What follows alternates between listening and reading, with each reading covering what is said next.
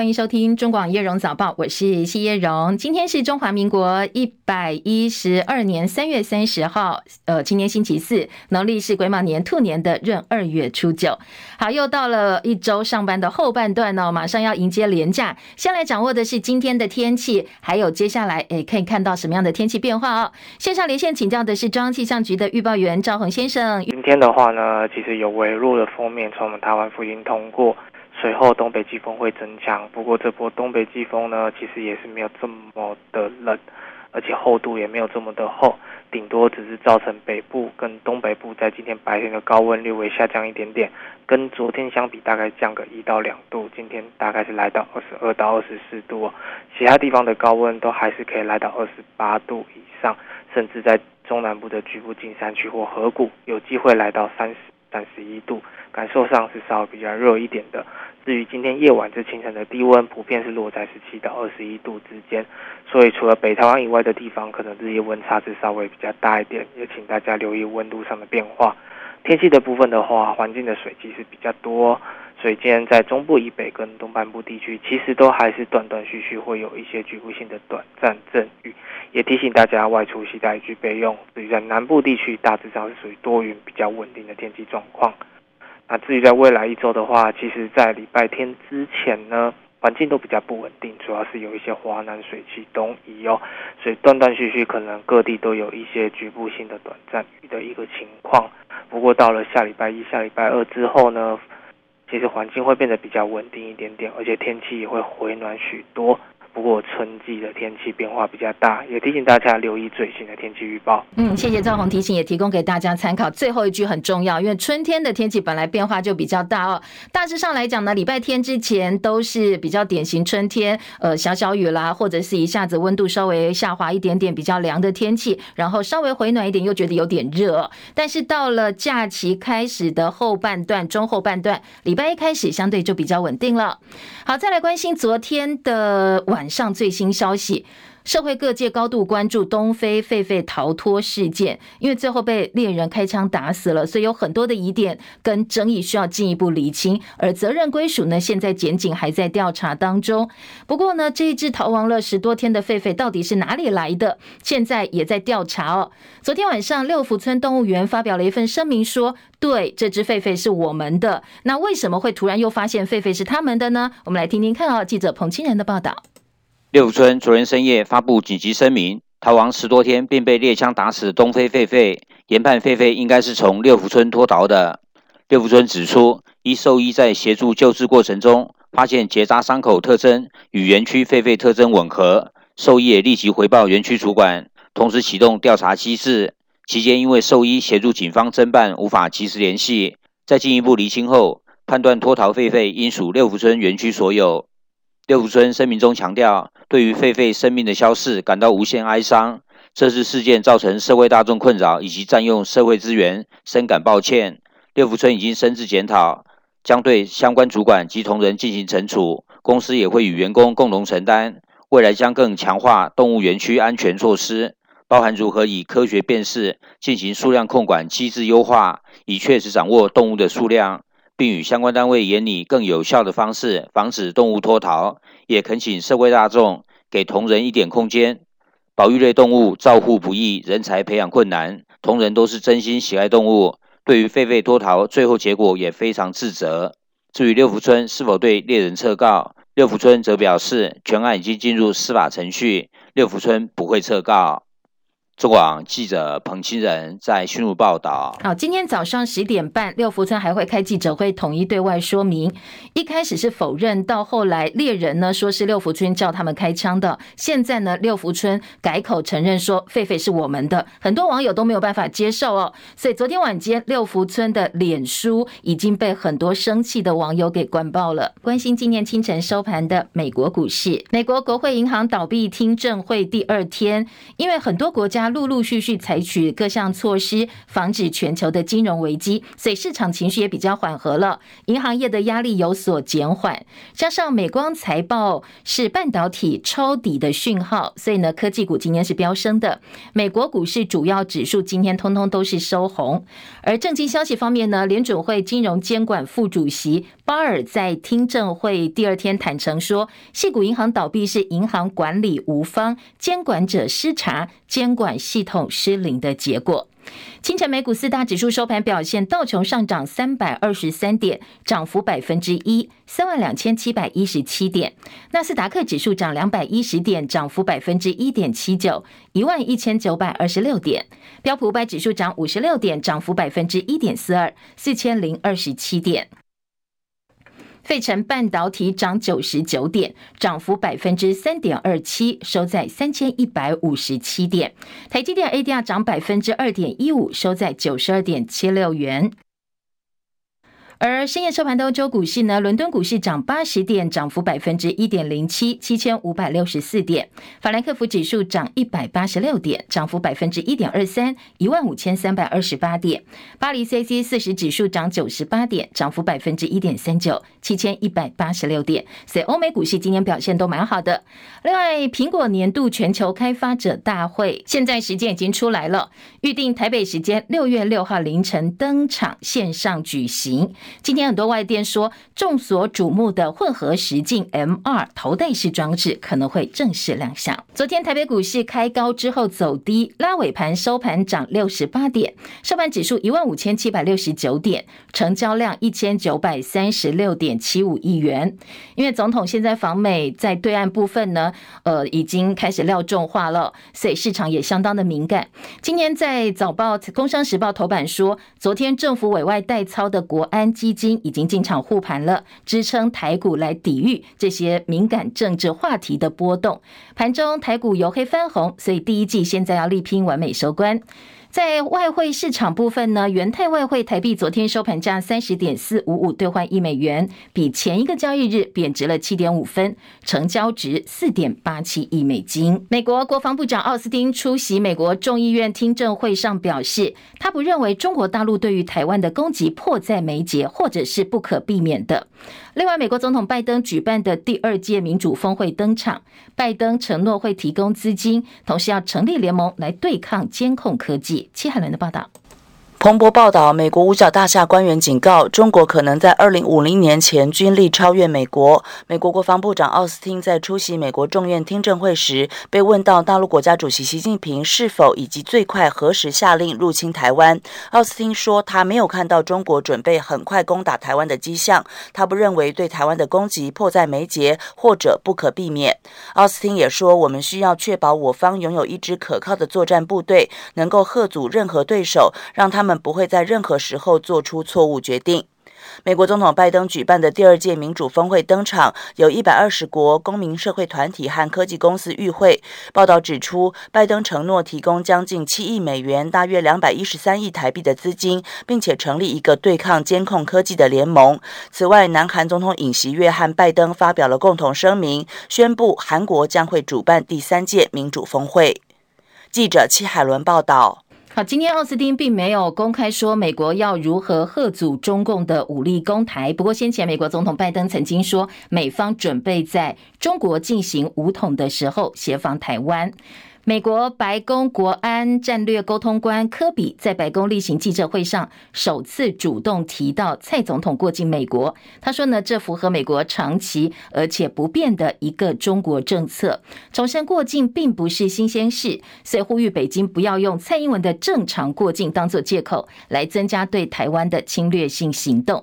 不过，昨天国台办的话说得蛮凶的，对于蔡英文可能在过境美国的时候会见众议院议长麦卡锡。大陆国台办发言人朱凤莲说：“大陆坚决反对，必要的时候会采取措施，坚决的回击。在过境美国期间呢，与美国的众议长麦卡锡接触呢，我们对此呢坚决反对。那我们也必将采取措施，坚决的回击。”好，对此，昨天蔡英文总统登机前也发表谈话，我们来听听看总统是怎么说的：“台湾走向世界的决心只会越来越坚定。台湾是世界的台湾。”带领台湾走向世界，也让世界走进台湾，是我们执政的重要目标。外来的压力不会阻挠我们走向世界的决心。我们冷静、自信，不屈服，不挑衅。台湾会坚定地走在自由民主的道路上，走向世界。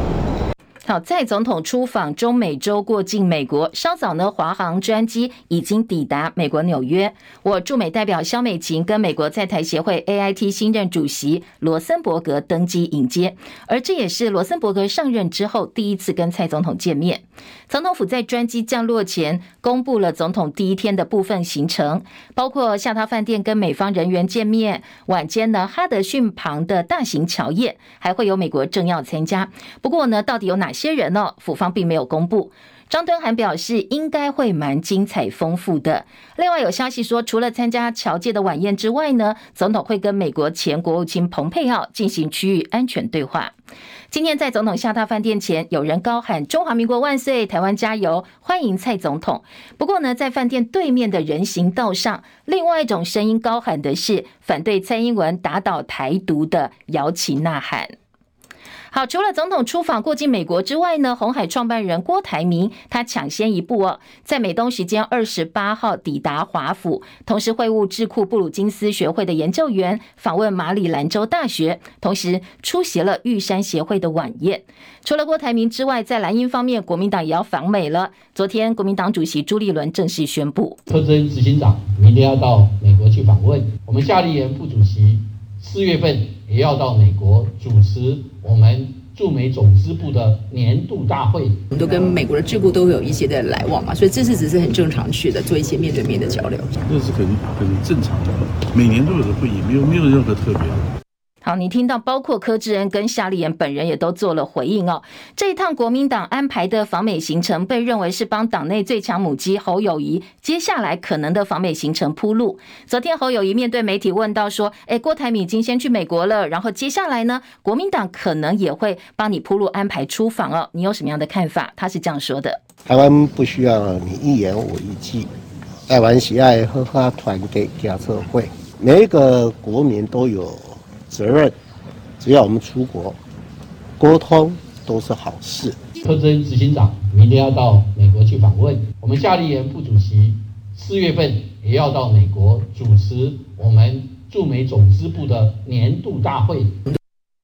好，后面是朱立伦的说法哦。另外呢，郭台铭在美国谈到台湾的经济跟科技发展走向，他主张台湾经济不能够全部依赖中国，一定要分散到东南亚、欧洲。他还说，台湾如果走对的路的话，繁荣指日可待。不过，先决条件当然是要和平哦。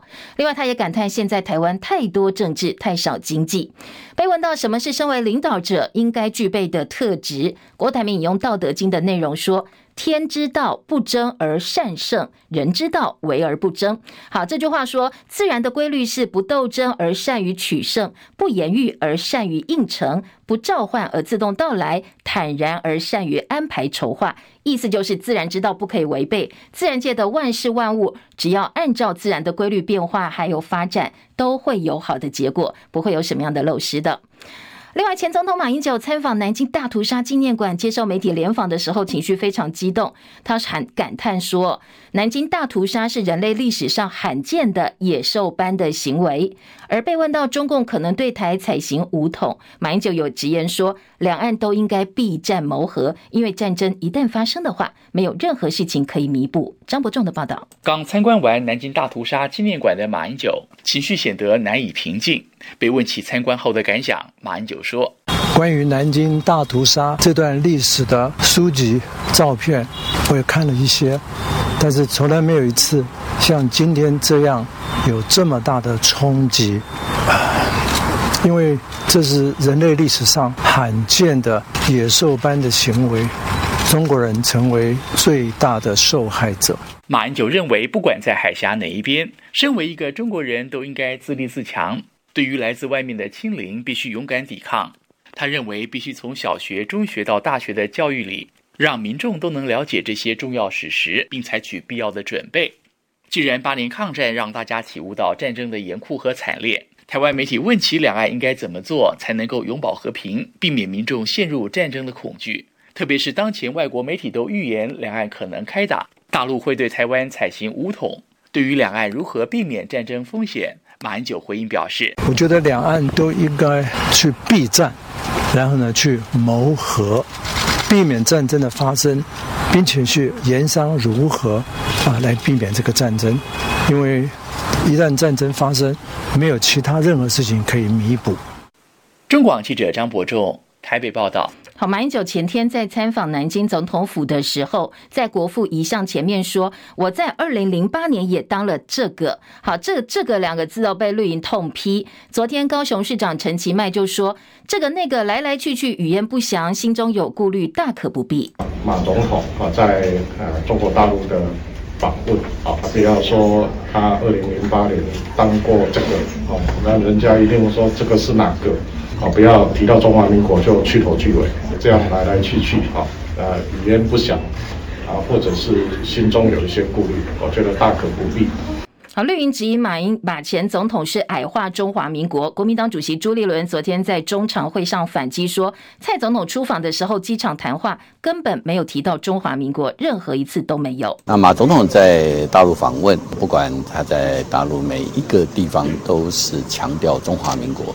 坚持中华民国的立场，那他作为中华民国的前总统，我想他立场站得非常稳，也让大家看到我们的坚定的立场，以及我们对两岸和平，呃，希望透过交流对话，能够让两岸更和平的一个期望。我觉得大家呃不要啊鸡蛋里面挑骨头，不要故意扭曲事实，只要眼睛张开，耳朵张开，都听得非常清楚。好，这是昨天朱立伦的说法。高龄八十五岁前监察院长王建煊昨天正式宣布投入二零二四总统选举。有人质疑说：“你这么高龄还参选，是为了卡蓝营的最强母鸡侯友宜？”好，昨天王建煊生气的骂人了。他说他参选的原因是因为台湾要完蛋了。干嘛我要卡侯友宜？干嘛？这叫笑话。我要讲难听的话，这叫王差蛋。台湾要完蛋了，海峡两岸不得了了，你知道吧？很快就会武统啊！我觉得我应该跳出来。海峡两岸如果不能和平统一，大陆一武统，我们台湾就完蛋。如果美国来帮忙，就更完蛋，我们就是乌克兰第二。国防部长说可以打一个礼拜，一个礼拜我们就完了。你国民党不统不独，现在海峡两岸定位，这就是独。台湾现在没有要统的声音，只有我出来说要和平统一。好，王建轩说他爱台湾，一辈子都贡献给台湾，也对得起台湾人民。他也呼吁不要分本省外省，大家一起团结努力。很多人说，嗯，你这个外省猪滚回去！我这个外省猪对台湾的贡献，坦白说是不小的，你知道吗？我一辈子都贡献在台湾。我十岁来到台湾，今年八十五岁，在台湾七十五年，我对得起台湾人。我跟我太太的捐款啊，超过新台币一亿元啊。从前我在跟苏贞昌选台北县长的时候，每一票补助三十块，所以两千四百万，大家捐款给我们，还剩下八百多万，一共三千两百万，全部都捐出来。大家就去问苏贞昌，我的竞选对手，说王建煊捐了，你捐不捐啊？他说依法办理，就是当初依法办理是可以装起来的，他都一毛没有捐。我在这里要问的是，你说是外省猪爱台湾，还是本省猪爱台湾？好，不过尽管王建煊表态要选哦，参加总统大选，并不是说想选想选就可以选了，所以接下来还有包括连署啦等等门槛要过。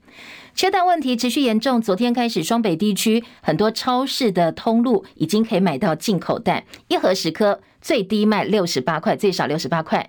农委会说已经跟多国谈定专案进口，包括泰国、菲律宾、澳洲、美国、日本、新加坡等等，所以农委会这一次的说法给的时程是。估计四月中可以解决台湾的蛋荒问题，而进口蛋上架消息曝光之后，网络上竟然出现了不少集齐蛋说要抛售，所以很多人说啊，你看现在通通丢出来了，可能真的有人在囤蛋。而农委会则说，鸡蛋是农产品，有保存期限，所以呼吁消费者买新鲜的蛋。另外，昨天进口蛋刚刚开卖，就传出发现破损啦，或者是发霉的状况。对此呢，农委会表示已经跟业者沟通，如果你买到是破损的鸡蛋或者是发霉的鸡蛋，可以回到原来的通路更换。而破损的比例呢，现在都还在确认当中。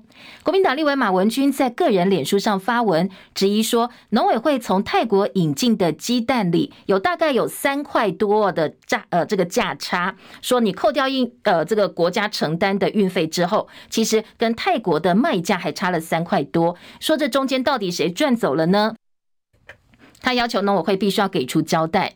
好，除了超市之外，现在超商也有鸡蛋了。Seven Eleven 跟全家宣布，从今天起开卖进口盒装鸡蛋，同样十个一盒卖六十八块，但是每个人限买一盒，售完为止。而莱尔富的进口蛋呢，他们说四月一号也会开卖。金管会宣布，金融业再挺企业跟民众协调银行展延房贷、车贷、信用卡债这些个人债务的协处机制，再延后半年的时间，到今年的十二月底。而税收超征让政府决定发现金六千块，那明年还有没有机会再拿到现金呢？昨天财政部长庄翠云说，如果真的实征金额超过预算数，会先用来还税哦。换句话说，暂时不必有这种期待。高端疫苗先前宣布四价流感疫苗取得卫福部食药署药品查验登记的审核通过核准，可以抢攻国内每年六百万剂的公费流感疫苗市场。不过，立法委员王宏伟、李德维、中华民国防疫学会荣誉理事长王仁贤昨天开了一场记者会，质疑说高端流感疫苗临床实验是否完成，过程有没有合乎法规，怀疑在这个时间点通过查验是政府大开后门，为了拯救高端的。股价。对此，高端疫苗回应说，对于特定人士的恶意攻击、无端抹黑，觉得失望跟遗憾。现在猴痘疫情升温，昨天又增加四例本土，一例的境外移入，累计已经有二十一例确诊了。很多个案抱怨隔离时间太久，必须要等到痂皮脱落才能够出院。昨天罗玉军说：“好，马上星期五我们就会开会来讨论相关事宜，来看一看要不要松绑相关的管制。”屏东看守所外役监受刑人涂俊伟在这个星期一在自主监外作业的时候，因为跟果农发生口角，所以他先把对方打伤，然后抢走车辆逃逸。好，他逃监了。这两天在高屏地区流窜，昨天在屏东火车站前面遭到警方逮捕。温兰奎的报道。屏东县警局蔡文峰局长表示，涂姓受嫌二十七号下午脱逃之后，警方专业小组动员了五百人次的警力，调阅监视器画面分析。除了地毯式搜索，也在高屏交界的四大重要桥梁部署警力。涂姓受嫌为了混淆警方追缉，这两天开车在高雄屏东之间来回逃窜，期间还在高雄市发生了自撞车祸。期间窃取其他车辆车牌，企图掩饰，甚至因逃亡途中发生自撞交通事故，胡前下车逃逸后，又连续窃取机车逃逸。警方调查，涂姓受嫌二十九号清晨六点多，将一辆偷来的机车牵到屏东火车站前面的托运行要托运。当时他填写资料时还刻意留下假名字。傍晚六点多，他要来到托运行，被眼尖的员工发现，赶紧通报警方，顺利将他逮捕归案。屏东地检署表示，涂姓受嫌被解送到地检署之后，承办检察官将针对他涉嫌脱逃、伤害、抢夺以及窃盗等罪嫌侦办，同时也将厘清是否有人协助他逃亡和躲藏。中广记者温兰奎屏东报道。好，被美誉为亚洲之光的美国职棒大联盟洛杉矶天使队的投打双刀流大谷翔平，今年的年薪加上赞助，他至少收入超过六千五百万美金。而今年球季他要结束自由谈约，到时候身价还会再翻倍。陈凯的报道。富比士杂志估计，大谷翔平前年的广告赞助金额是六百万美金，去年两千万。今年在经典赛之前，大谷代言十三种不同产品的收入已经达到三千五百万美金。去年从大谷手上抢走 MVP 的乔吉，即使身在纽约，但赞助排第二，只有四百五十万。第二名到第九名的大联盟选手赞助总额加起来一千三百二十万，差不多是大谷一个人的三分之一。加上天使跟他续约三千万美金一年。今年至少收入六千五百万美元，刷新棒球选手有史以来的纪录。而现年二十八岁的大谷打完球季将成为自由球员。大谷去年担任打者，值得一张十年三亿三千三百万的合约。而当投手则价值八年两亿三千万，把两张合约加起来，拿个十年五亿美元，并不离谱。大谷已经是日本的国民偶像，连高丝化妆品都请他代言。但在美国的知名度或许仍然不如詹姆斯或者老虎伍兹。放眼世界，也有梅西、C 罗或者内马尔等等身价破亿的足球明星，让棒球在美国乃至全世界的知名度跟影响力追上篮球甚至足球。或许是这位百年难得一见奇才的使命。中广记者陈凯报道。好，特斯拉执行长马斯克跟苹果共同创办人史蒂夫沃兹尼克包括他们两个在内，很多美国产业高层今天公开呼吁，希望未来六个月暂停训练超过 Chat GPT 四的技术，希望确保这些 AI 系统能够被人类控制，而且呢适应真的能够带来好处，再进行后续的研发工作，以免影响到人类的生存。中广早报新闻。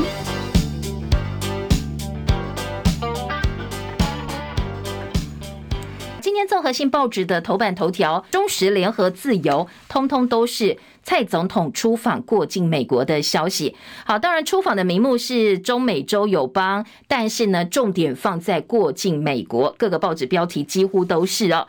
呃，今天在中国时报的标题告诉你，过境纽约到智库演讲，美国国务院本来要办媒体简报会的，但是太敏感了，临时喊卡。联合报也是把焦点放在。简报会临时喊卡。另外，联合报的头版还看到我们的 F 十六伴飞出访的照片。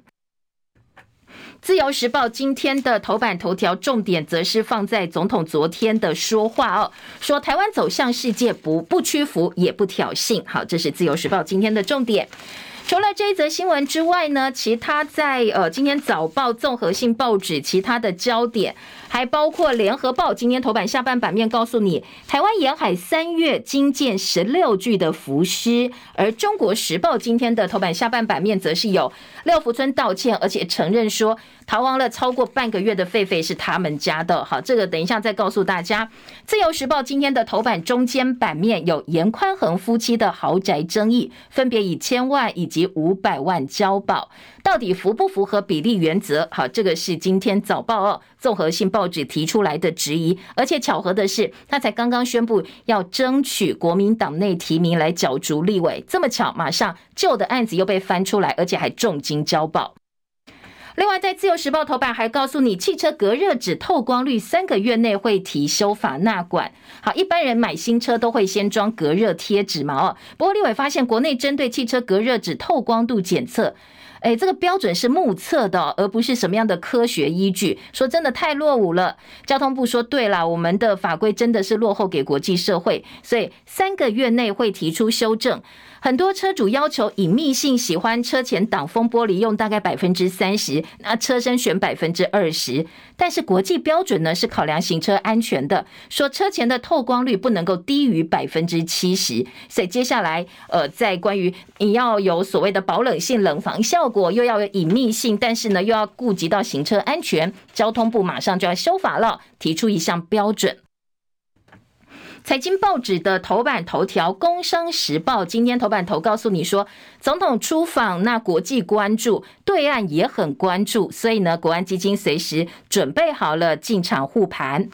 而《经济日报》告诉你，金融业加码台股敲进三百亿，扮演二月份台股稳盘的主力，而寿险业是最积极的，说寿险业呢是。呃，加码说已经这个买了一百二十六亿元的台股，而经济今天头版中间版面告诉美美国的晶片法现在把很多南韩的大厂给吓到了，因为呢申请美国补助你要交出良率、获利能力等机密，所以包括 SK 海力士、三星都说，哎，这些规定太超过、太过分了，因为南韩半导体人士说。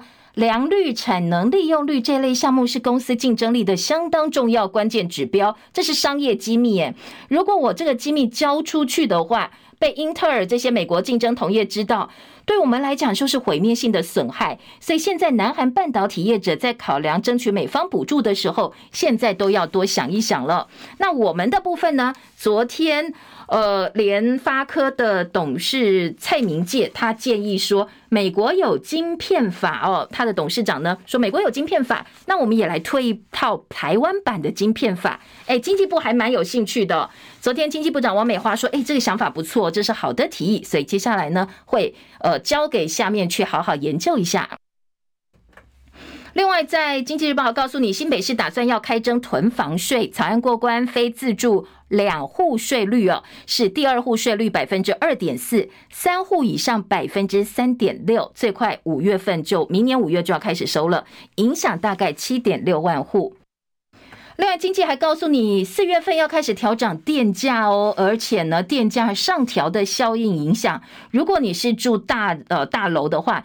呃，在全台湾大概三十万户的社区大楼，二十二万户用电在七百度以下可能不会影响，但是大概四分之一有超过八万户的社区大楼，他们的公共电费也会涨。换句话说，公共电费涨涨谁呢？就是涨你啊！你的荷包可能要缩水，因为你的管理费可能会跟着涨哦。好，这是经济日报今天的头版焦点。再来关心的是工商时报，嗯，工商时报今天头版还告诉你说，权证避险降税初审闯关失败，美光库存触底，股盘呃这个股价呢早盘是大涨的。马斯克呼吁暂停研发先进的 AI，好，这个话题也蛮有兴趣的。这个是呃，OpenAI 发表最新的人工智慧 AI 模型 GPT 四之后，AI 的研发竞争就越来越激烈了。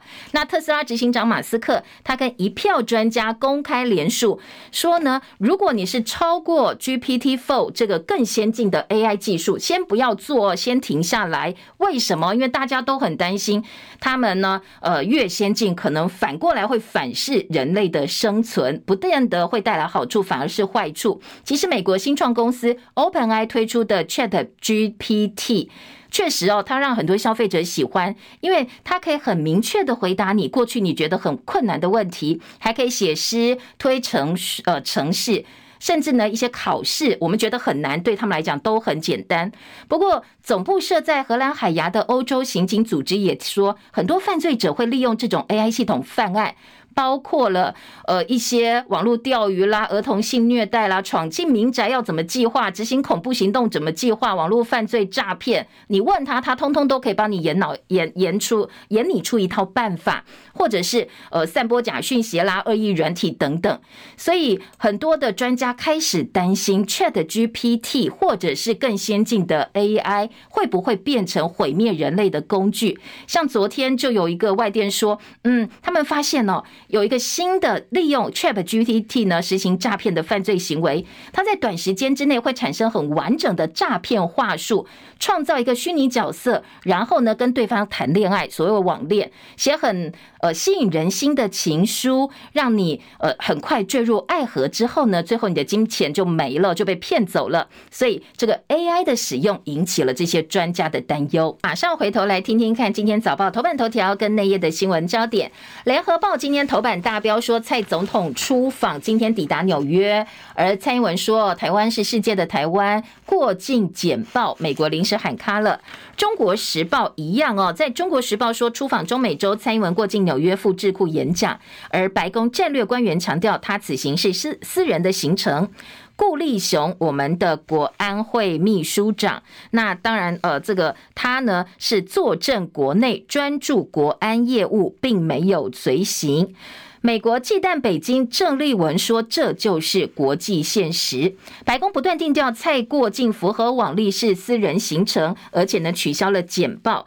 郑丽文说：“对啊，你看呢、啊，这一次趟呢，呃，是套一句民进党爱讲的，算不算被美国打压，自取其辱呢？”以马英九如果祭祖是私人行程，民进党对他有很多质疑的话，那你回来看看美国公开对于蔡出访的行程说法，那算不算是遭到美国打压呢？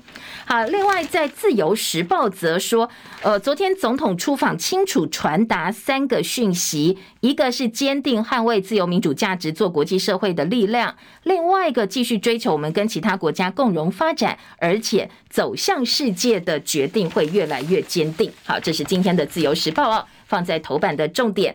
在内页新闻部分呢，今天的自由时报三版说，白宫认为蔡总统过境美国，中国不应该反应过度，不是官方访问，我们又没有安排呃其他的这个美方的官员会面，到底在紧张什么呢？好，这是今天呃自由时报三版的重点，而且在自由说。对中方画红线，不要做侵犯台湾的借口。这是科比哦，白宫的国安战略沟通协调官，他特别强调说，不要做这样一个连结。而《华尔街日报》则认为，美中关系因为蔡总统过境而再度受到关注，再度受到考验。陆委会说，台湾民众期待蔡英文会麦卡席，希望呢中方无权智慧，因为昨天国台办说会采取措施，坚决的回击。下半版面，涉外人士表示，稳健民主世界，蔡英文要走出台湾的三路线。好，这是自由时报啊。另外，在中国时报说，蔡英文过境避免两个引爆点，所以中美高层先通话，担心蔡英文跟蓬佩奥、麦卡锡会面会引起北京过敏过激的反应。那在会不会见麦卡锡的部分呢？现在吴钊燮嘴巴口风很紧哦，联合报说他嘴巴拉拉链，告诉记者说：“哎，不要问，也不要讲哦。”说呃，这个大陆国台办认为蔡总统过境美国是挑衅。吴钊燮说：“那他们什么都是挑衅啊，意思就是其实也不是新鲜话，常常讲哦。”另外，在中国时报报道则强调，美国正在跟两岸沟通。吴钊燮说：“没有任何的问题哦，这个部分呢，大家可以放心。”好，在历任总统过境美国纽约的状况，包括李登辉、陈水扁、马英九、蔡英文。今天《中国时报》做了表格的方式做报道，而且道路大到底大陆会有什么样的过激反应，这是国际高度关注的事。昨天吴钊燮外交部长也被问到，他说：“哎呀，应该没有问题啦，我想呢，美中会做好好的安排哦。”好，另外在记者随行记者说。这一趟我们的元首访美，其实随行采访是受到重重限制的。他出访过境美国前的很多地点都不公布，更遑论行程了。呃，跟过去跟着总统出访相比，这一次呢，其实严格很多，就是担心可能会有一些呃不好或者是临时发生的变数，要尽量控制住。还有在呃今天的联合报呢，三版则说降温紧张，美国希望下个月初拜习能够通话。苏利文密电王毅，彭博说蔡过境势必会引怒北京。大陆方面证实华自强造访。好，这几个月来的美中紧张关系呢，彭博说，呃，白宫的国家安全顾问苏利文二十四号跟中共中央外事工作委员会办公室主任王毅通话，就是要降低美中的紧张关系。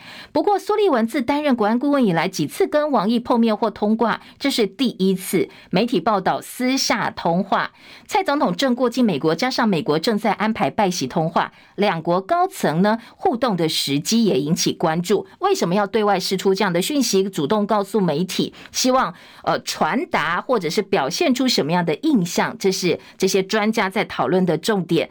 而专家解读，为什么蔡总统的过境简报临时被美国喊卡了？因为呢，美国不想要节外生枝，也可能是因为来自对岸的压力哦，所以先暂缓这个简报会。美国对内银行危机忙着处理，对外也要跟中国保留空间，处理蔡总统出访或者是过境越来越低调，就是不想要有状况。那在呃，议长要不要跟蔡总统见面部分，因为议长不归行政部门管，所以美国政府还没有完全确定，也没有办法真正的去控制说麦卡锡要不要跟蔡总统见面。在此之前，所以简报会就先暂缓了。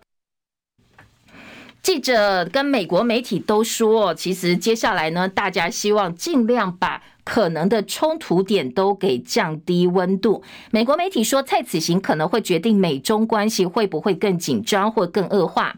而记者张文新的特稿说，避免风光过境变成过境危机，所以现在低调、淡化、敏感，台美都非常谨慎管理。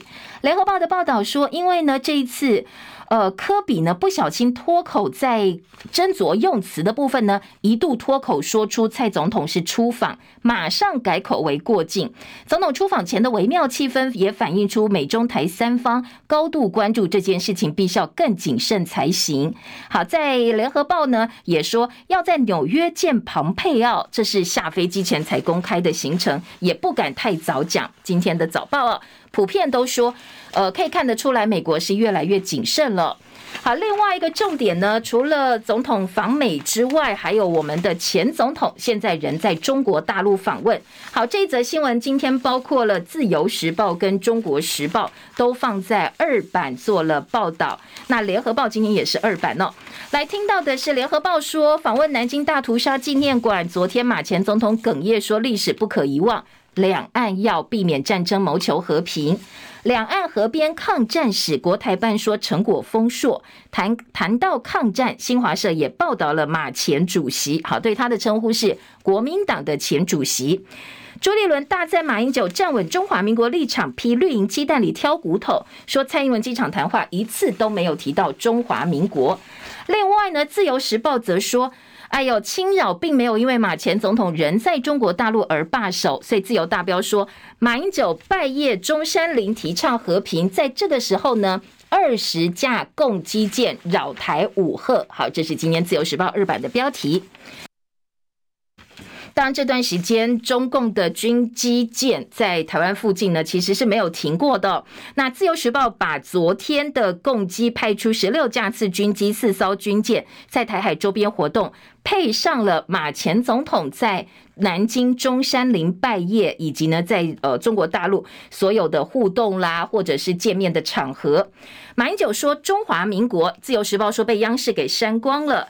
另外，在罗志明供谍案部分呢，《自由时报》另外一则报道说，前国安会少将宽。关本坤接受招待到中国大陆十次。好，这则新闻昨天《镜周刊》跟进的报道说呢，海军的退役少将夏富祥、前台联立委罗志明涉嫌共谍案被起诉，两个人六年接触引介招待我们四十八名退将到中国大陆，出团十三次，总人次一百九十四人次哦。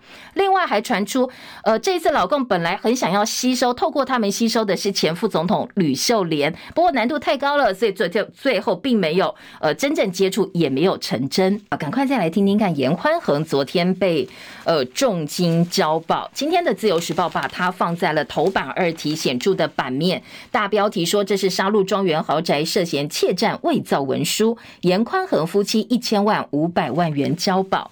在自由的报道当中说，检方怀疑他侵占国有地，又涉嫌假交易。不过严宽恒当然说他是清白的，说检方是政治操作办案。好，这个案子呢，今天的自由时报放在二版，那联合报呢放在四版。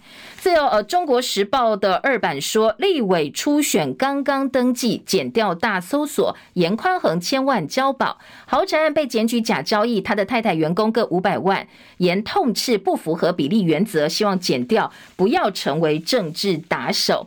联合报也说，他才刚刚登记要再战立委，减掉就大动作，所以呢，严宽恒质疑政治操作。一度打算拒保来抗议司法不公哦。好，这个案子呢是呃被怀疑说他台中杀戮豪宅在先前跟林静怡补选的时候，其实被炒过一次。昨天检方又开始展开搜索行动，而且最后是以窃占伪造文书的罪名裁定千万元重金交保。颜宽恒本来打算我不要交保，那以你密保无着，你就被收押了嘛？哦，我是被收押，我正好抗议司法不公。不过后来他跟他的爸爸严清标隔空对话两三个小时之后，他的助理跟他讲说：“呃，不要啦，你这样真的被关进去后，太刺激彪哥的身体。”最后严宽恒也孝顺，他就说：“好吧，好吧，那就筹金交保，筹一千万，筹五百万去交保好了，就回家了。”好，今天的早报呢？中国时报说父子情深，爸爸觉得反正人平安就好。在联合报则说。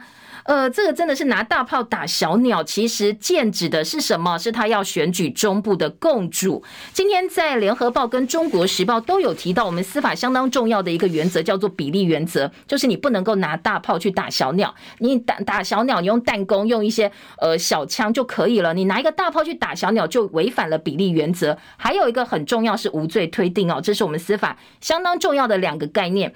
今天的陈鸿瑞、陈秋云记者特稿说。呃，就是想让外界说，哇，一千万诶，这么多钱，可见你就是犯罪，你就是涉案情节重大哦。所以说，这是想要在选举前呢，让外界有这样一个政治意图的联想。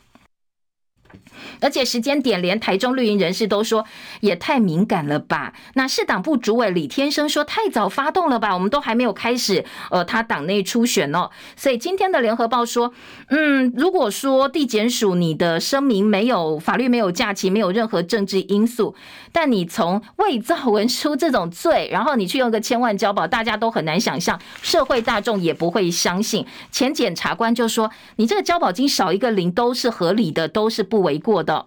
而民众党说，一言堂肃杀气氛回来了。呃，按照过去三十多年审案经验，曾经担任法官的律师唐光义说，你如果是窃造伪造文书的话，他从来没有看过一千万元交保，交保金高低是你窃占土地的面积、侵害程度、房产价值高低。那你到底这个检方有没有其他的考量？所以裁定这么多钱，呃，大家就不知道了。自由时报则把版面给了检方，检方说没有，我们没有双标哦。那对于呃严宽恒的呃回一批说这是政治操作，检方也提出了自己的呃这个捍卫自己的一个说法。国民党台中市党部说不会影响到接下来的立委提名作业，而中时也说法界质疑检方重金交保是带风向，蓝白都说这是颜色不对啦，所以现在被呃这个被追杀了。好，这是今天早报的报道。联合报头版二题告诉你，台湾沿海三月惊见十六具的浮尸，其中呢。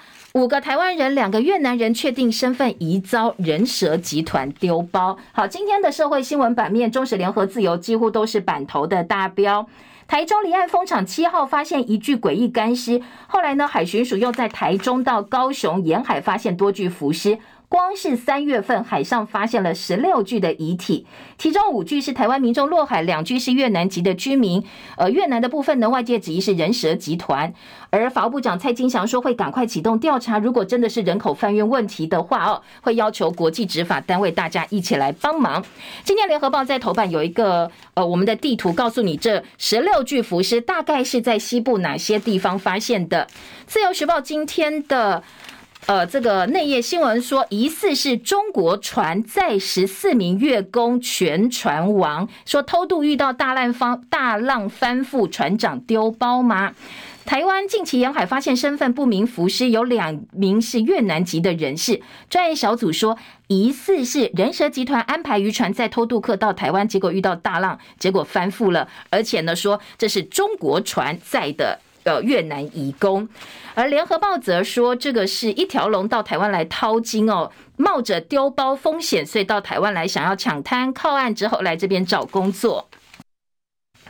中国时报则说，这个浮尸到底是不是人蛇丢包，还要比对 DNA 来查种族。不过呢，在本国籍的人事部分初步排除，已经说跟偷渡应该是没有关系的。还有一个新闻是大逆转的，六福村认为狒狒是承认狒狒是他的。今天在早报呢有相关的报道哦，而且今天的联合报。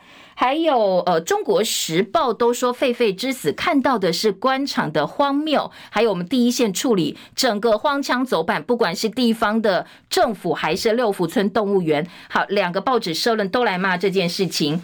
今天在《联合报》的报道还说，元方说接下来会关闭、彻查、惩处相关的人员，绿营建立欣喜，农委会却纳凉，对，这个好像跟他们无关一样。